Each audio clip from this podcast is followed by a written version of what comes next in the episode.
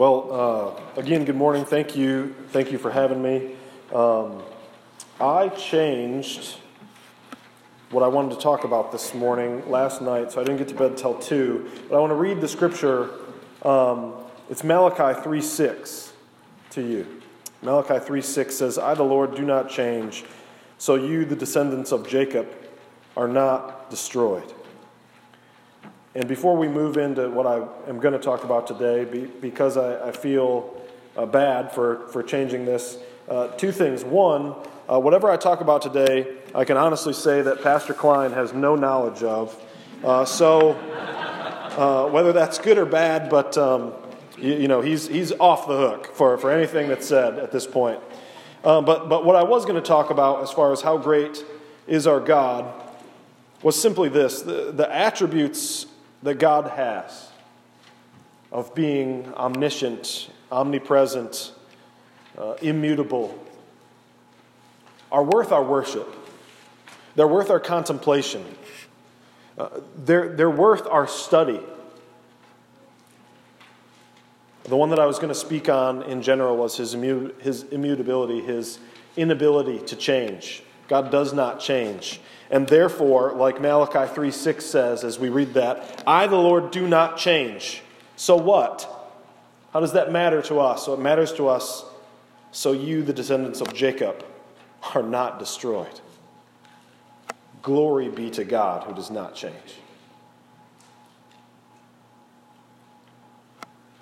What I want to talk about today is the fiddler on the roof.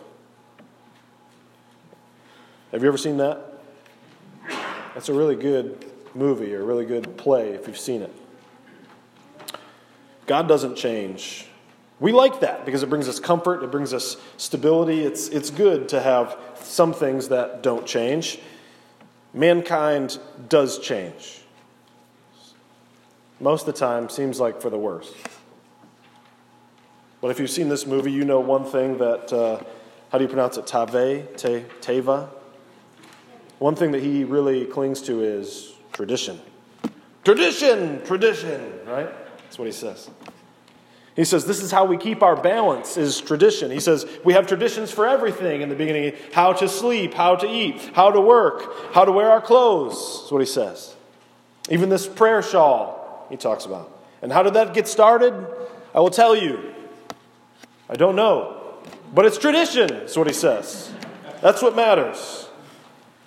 There was traditions back then too. See, there's always been traditions. As long as man has been on the earth, there's been tradition.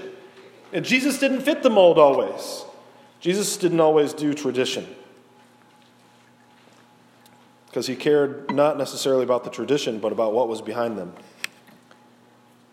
In our world today, things are changing so fast. Think about technology.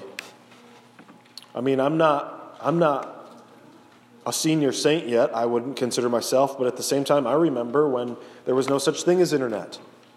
My kids will have no idea how to use a library card catalog, they won't exist. Progress, we say. We change for progress. Moving forward, we say. When we talk about change, I think it's good to remember those bracelets that are now longer, no longer in style. What would Jesus do? When we think about tradition and we think about change, we, I think we have to be asking ourselves, we have to be asking our friends and our neighbors, our, our fellow Christians, we have to be asking our, our pastoral staff and those who are lead, what would Jesus do? What's the answer to that? And so that brings me to the title of this message, which is The Fiddler on the Roof. And if you have a copy of God's Word, I hope that you do. Uh, you can find our place in Matthew chapter 15 as we look at verses 1 through 9. And as you turn there, um, some traditions should be killed, others we should die for. How do we know which is which? And who makes the call? And so, as we look at this text, it's going to break out this way. So, if I had to divide the text for you, this is how I would divide it.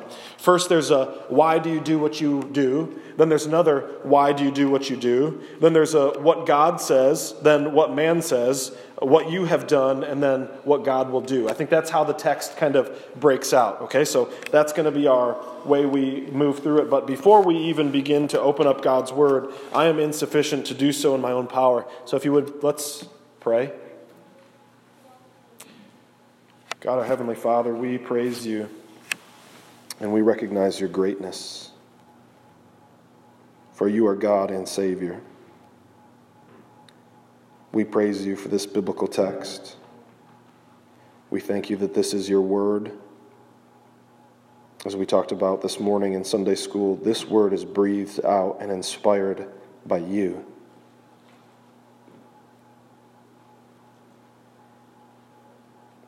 God, as we come to you corporately as a body of believers, we confess our sin to you.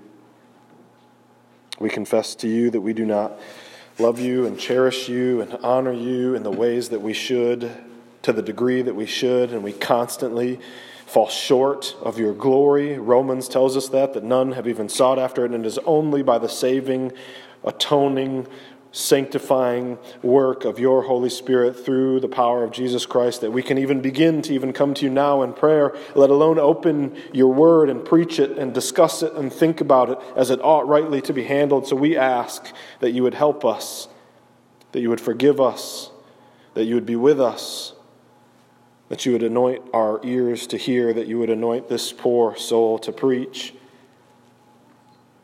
as we talk about tradition and change and what is right or what is wrong or just what is, that you would help us to be discerning and wise, that you would help us to be humble and teachable,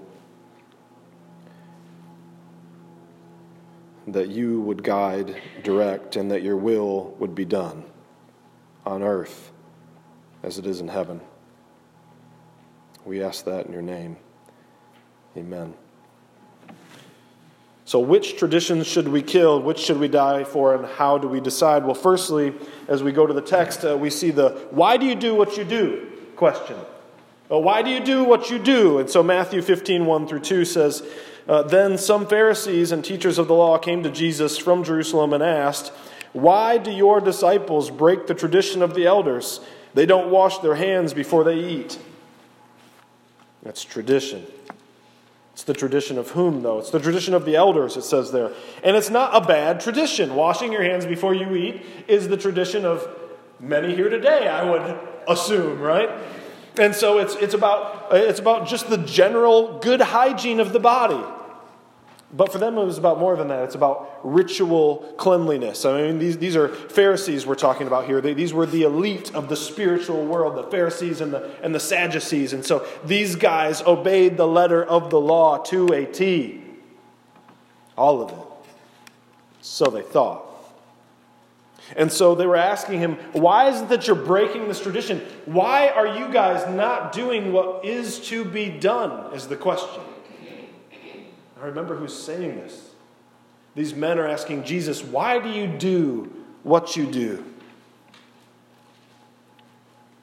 And the fiddler on the roof, again, he says, Why do we do this? I will tell you. I don't know. Speaking of the prayer shawls.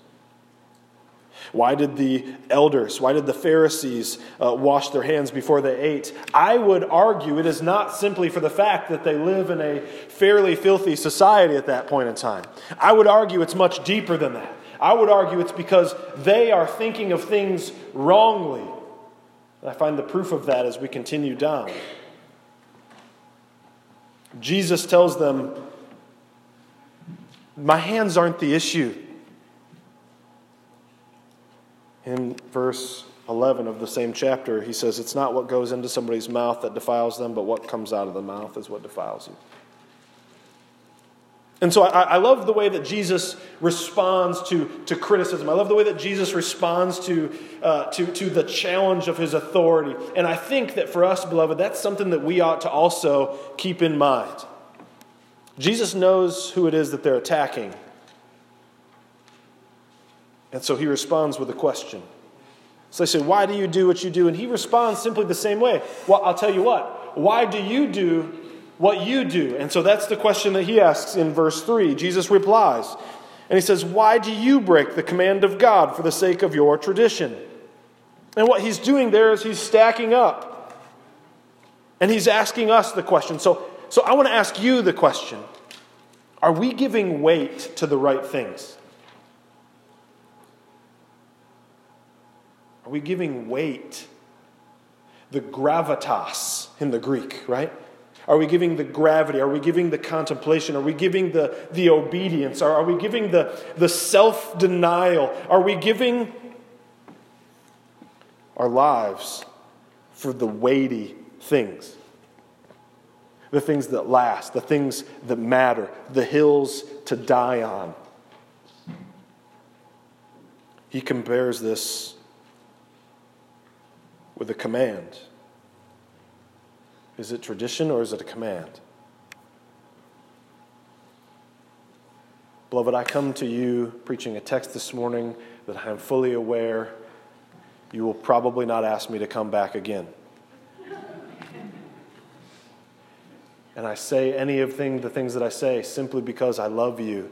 And if your conscience is convicted this morning, I'm begging you to understand it has nothing to do with the words that I say but simply by the working out of the Holy Spirit.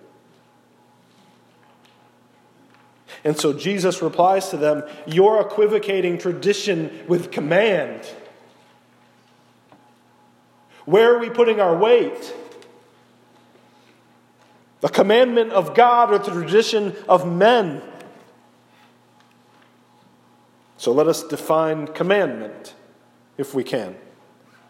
And so if you were here this morning, you're already familiar with these scriptures. If you weren't, then, then I'm going to give you a quick 100 mile an hour approach to what we studied this morning.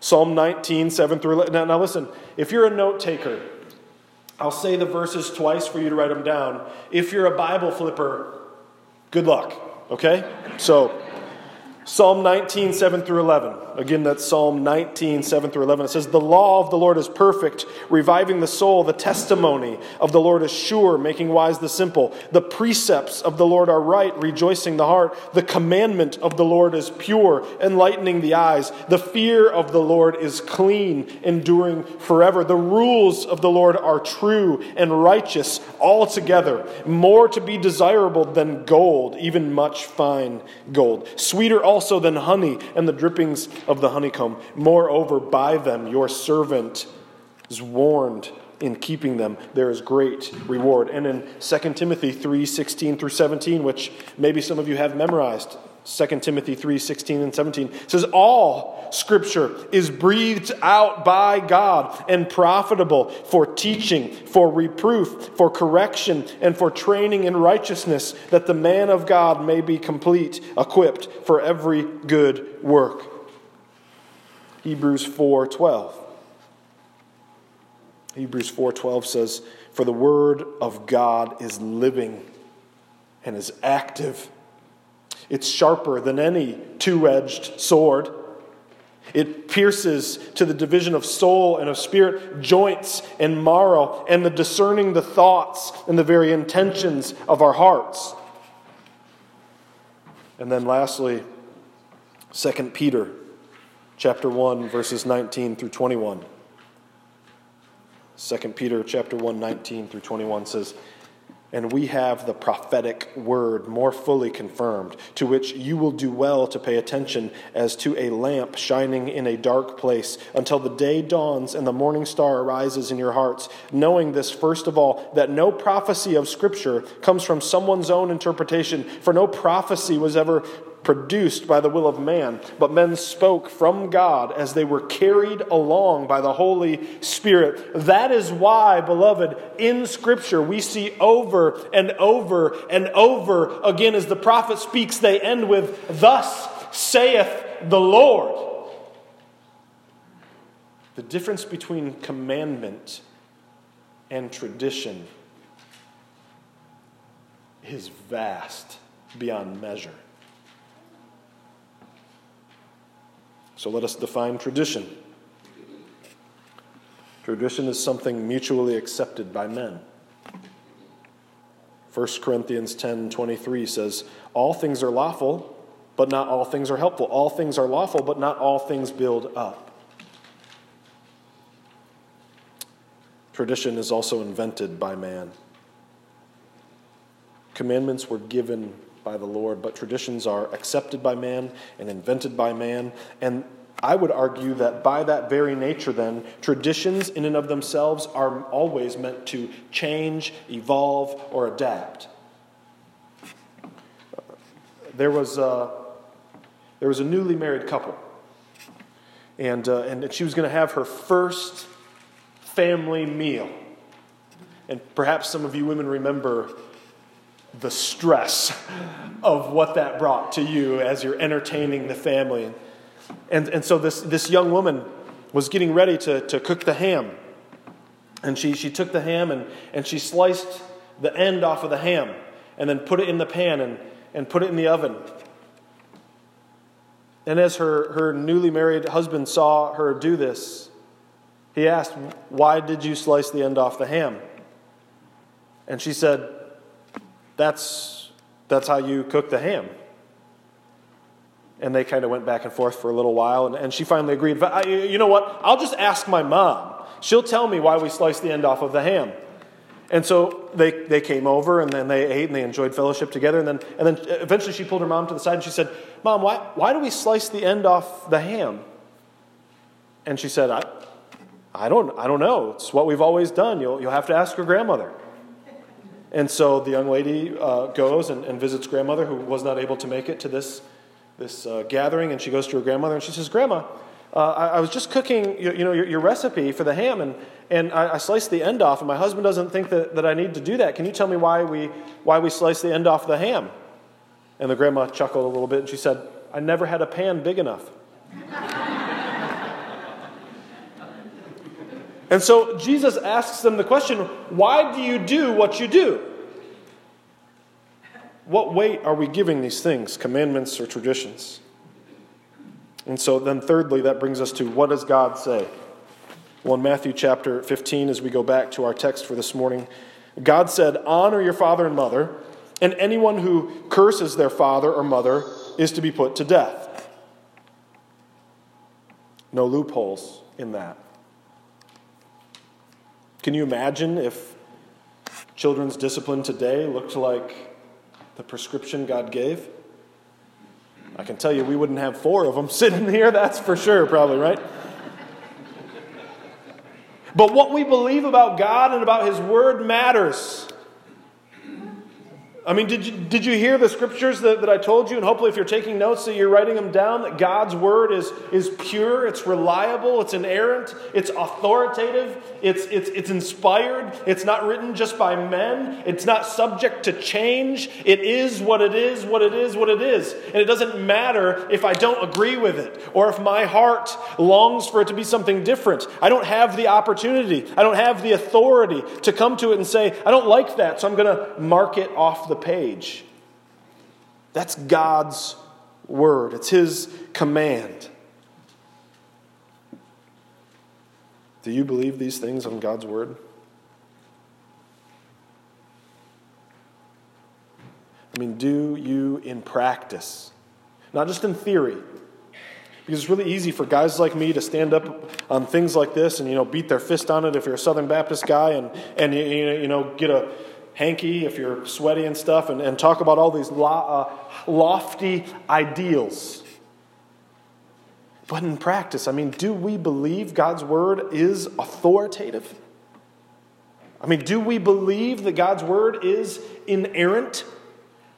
Do we believe that it's infallible?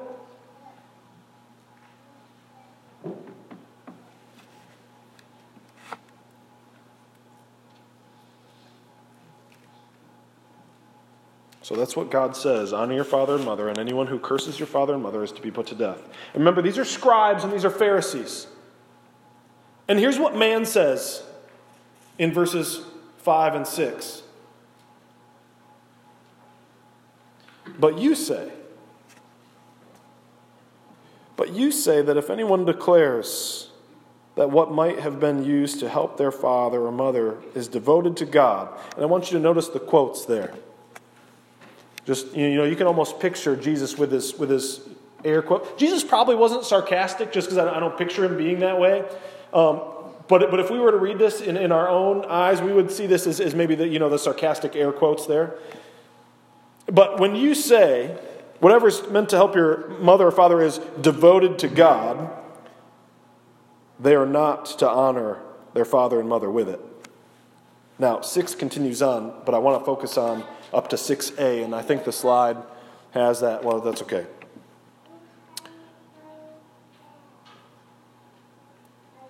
So you say that if anyone declares what might have been used to help their father or mother is devoted to God, then, they're, then they don't have to.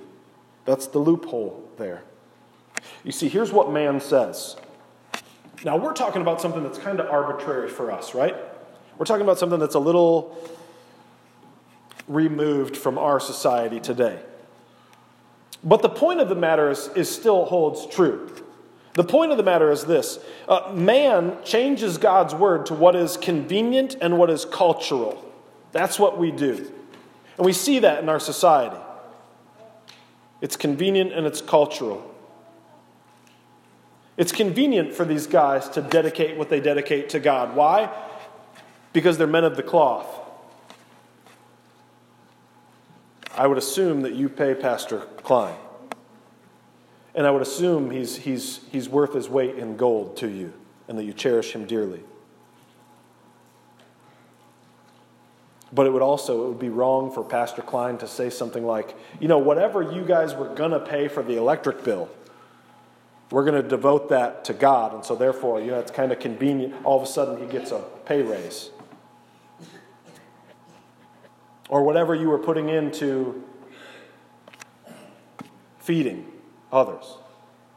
It'd be really convenient for him to pocket that instead. Because after all, we're going to devote it to God. It's convenient culturally for these people. And it's culturally accepted because remember, there's other Jews who are going to these people and who are holding them in high esteem and saying, yeah, that's all right. You see, we have convenient and cultural things happening in our society too. If you don't want to get your toes stepped on somehow this morning, then you can plug your ears, I guess, but some culturally convenient conundrums we face today are issues with homosexuality, with women in ministry in different positions, with abortion, in politics, with impurity, with gender equality, with uh, reassignment, just all, I mean, it's with, with all kinds of things. You understand, I hope, that there are churches that are splitting over what color carpet to put in the sanctuary, or whether to have pews or chairs, or whether to sing contemporary music or hymns, and instead they are neglecting the weighty things of God. They care not if you don't preach about sin and about hell and about Jesus. They care more about how many people are in their pews and how much money's in the coffers and what kind of image they're giving to the rest of society than they care about what God's word says, may it never be said of this church or of any that I am held accountable for. May it never be said of your pastor, Pastor Klein, that he would always preach the full counsel of God, regardless of what that makes him look like in society's eyes. What weight are we giving to God's word?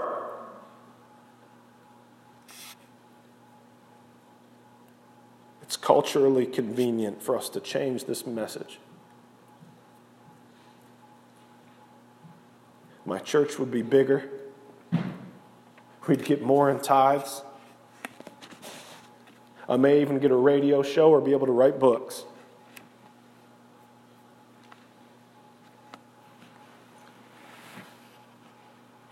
So in verse 6, the second half, it tells us what we've done when we do that. He says, Thus you nullify the word of God for the sake of your tradition. The word means to void it. What it means is to take away the authority of it. So we'll have people say things like, well, you know, aren't, aren't you kind of being a little nitpicky here, Jesus? Uh, I mean, aren't you kind of, you know, um, how did you put it before? You, you know, um, straining out the gnat to swallow the camel. Didn't you, you know, aren't you kind of doing something like that, Jesus? It seems like that, maybe. We're kind of splitting hairs, hairs here. But if Jesus is saying you nullify the word of God for the sake of your tradition, in John 1 1 it says, In the beginning was the Word, and the Word was with God, and the Word was God. And so when we nullify the Word of God, we nullify God. So, what have we done? What has the church become? Where are we simply practicing religion? See, each church has got its own hang ups. Your church has got different hang ups than mine. I don't know what yours are, but you do.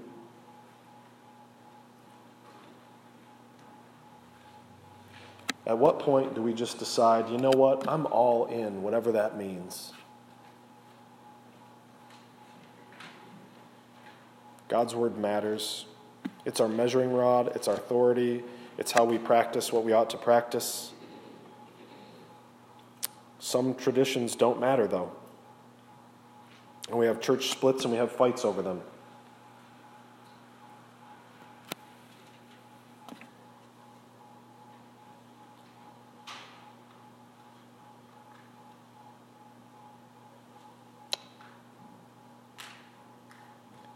Here's the weight of this. You know, I'm fully aware that at, at this point, like, you, you guys don't really know me.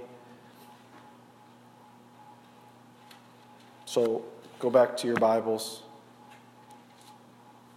Here's the end result. And I, and I want you to understand the depth of this result. Matthew 15, 7 through 9. So here's what man has done. And when man does that, here's what God will do. He says, You hypocrites, Isaiah was right when he prophesied about you. And then this is Isaiah's prophecy over them. These people honor me with their lips, but their hearts are far from me. They worship me in vain. Their teachings are merely human rules. There's that word vain that word vain means to no end, it means worthlessness. If you're here this morning and you're practicing religion, you're here because it's tradition. You're in real danger of going to hell. If you're here just going through the motions, just showing up because that's what you've always done, or because that's what mom and dad has always done, or because that's what grandpa and grandma have always done. I just need for you to really come to grips with the fact of what God's word says. It's not me, it's not my desire. It says, These people honor me with their lips, but their hearts are far from me. They worship me in vain, and their teachings are merely human rules.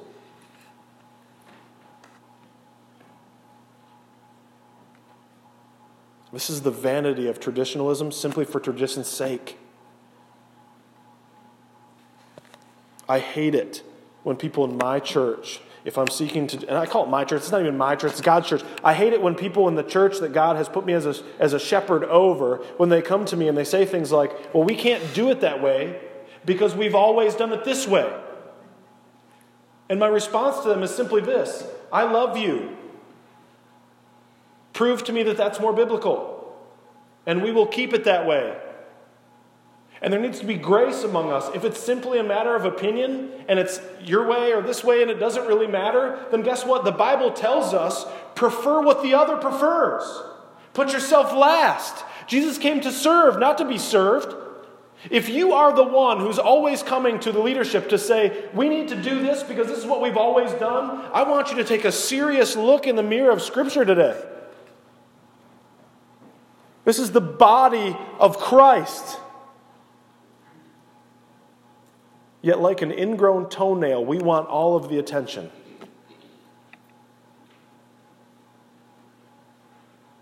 These people honor me with their lips, but their hearts are far from me. So, the question that I had as we seek to close I'm doing really good on time. You guys are lucky. Usually I'm like 45 minutes at least.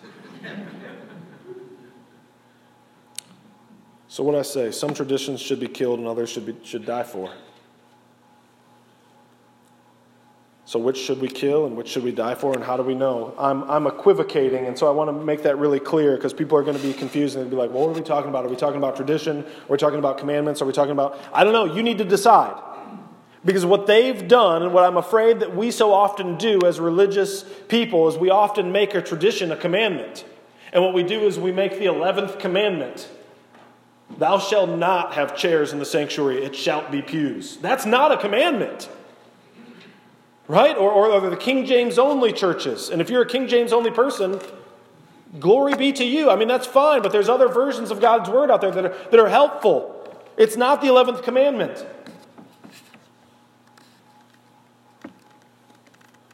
And so I'm equivocating traditions and commandments here. And so, so here's the answer to my question. Which traditions should we kill? Which should we die for? How do we know? Well, the first is, is kill the traditions of man kill the traditions of man. Or at very least, examine them by the Word of God. And then the second step is die for the commands of God. What hills do you die on? You die on the ones that are written in His book. What promises can you take to the bank? The ones that are written in His book. And then lastly, know the difference by his word. Examine them. When you leave today, what you ought to be doing is looking up everything that I said and making sure I'm not spinning you a yarn. You ought to be checking me. I hope that you were taking notes and saying, I'm going to go back and look at those scriptures that he was using as references. Do they even say that? How do you know if they weren't on the screen?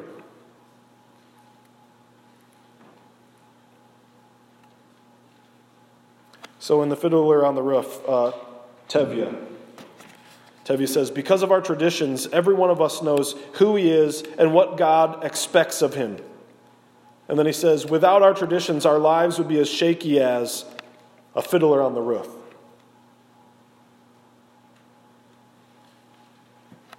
You know, the sad thing about that is, he meant every word of what he said. That for them in that culture and for that movie, the traditions are what made them understand who they are and what God expected of them, instead of saying, This book lets me know who I am and what God expects of me and the traditions that we may or may not have at this church or at my church or at the church down the road, those are all fine, well, and good. But if that's where we find our identity and not in the identity of Christ, if that's where we find our, our relationship with God and not in what God's word says, then we are missing it and we are in severe danger of eternal damnation, just like the Pharisees. And if you base your world on opinions and circumstances and preferences rather than the Word of God, your life will be as shaky as a fiddler on a roof.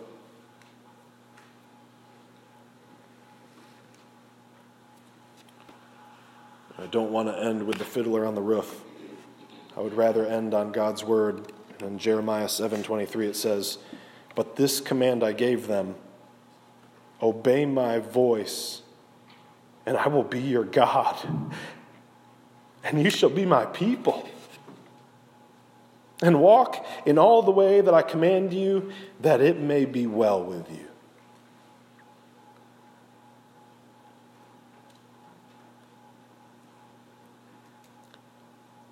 Let's pray.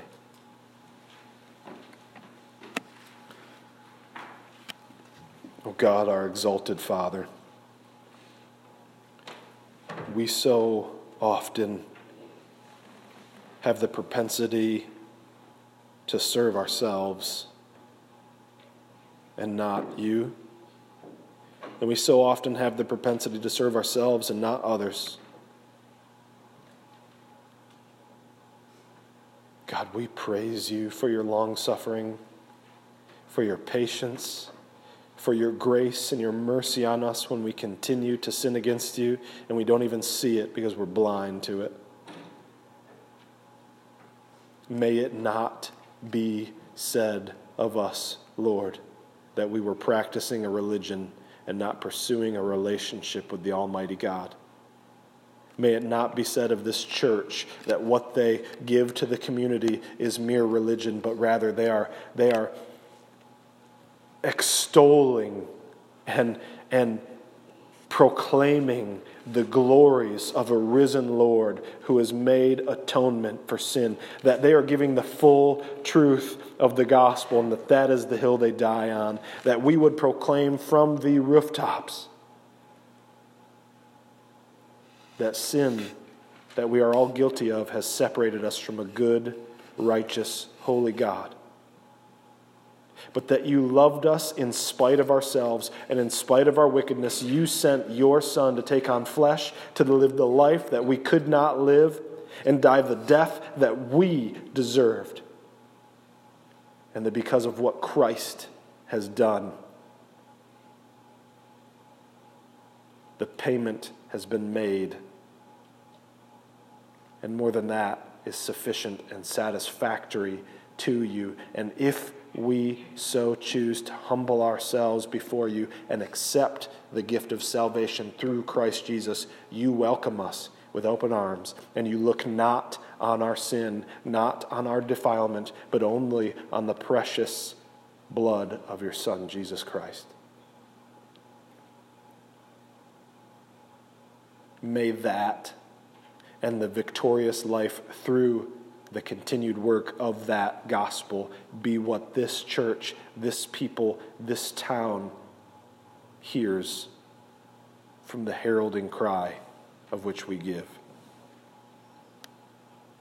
In your name we ask this. Amen.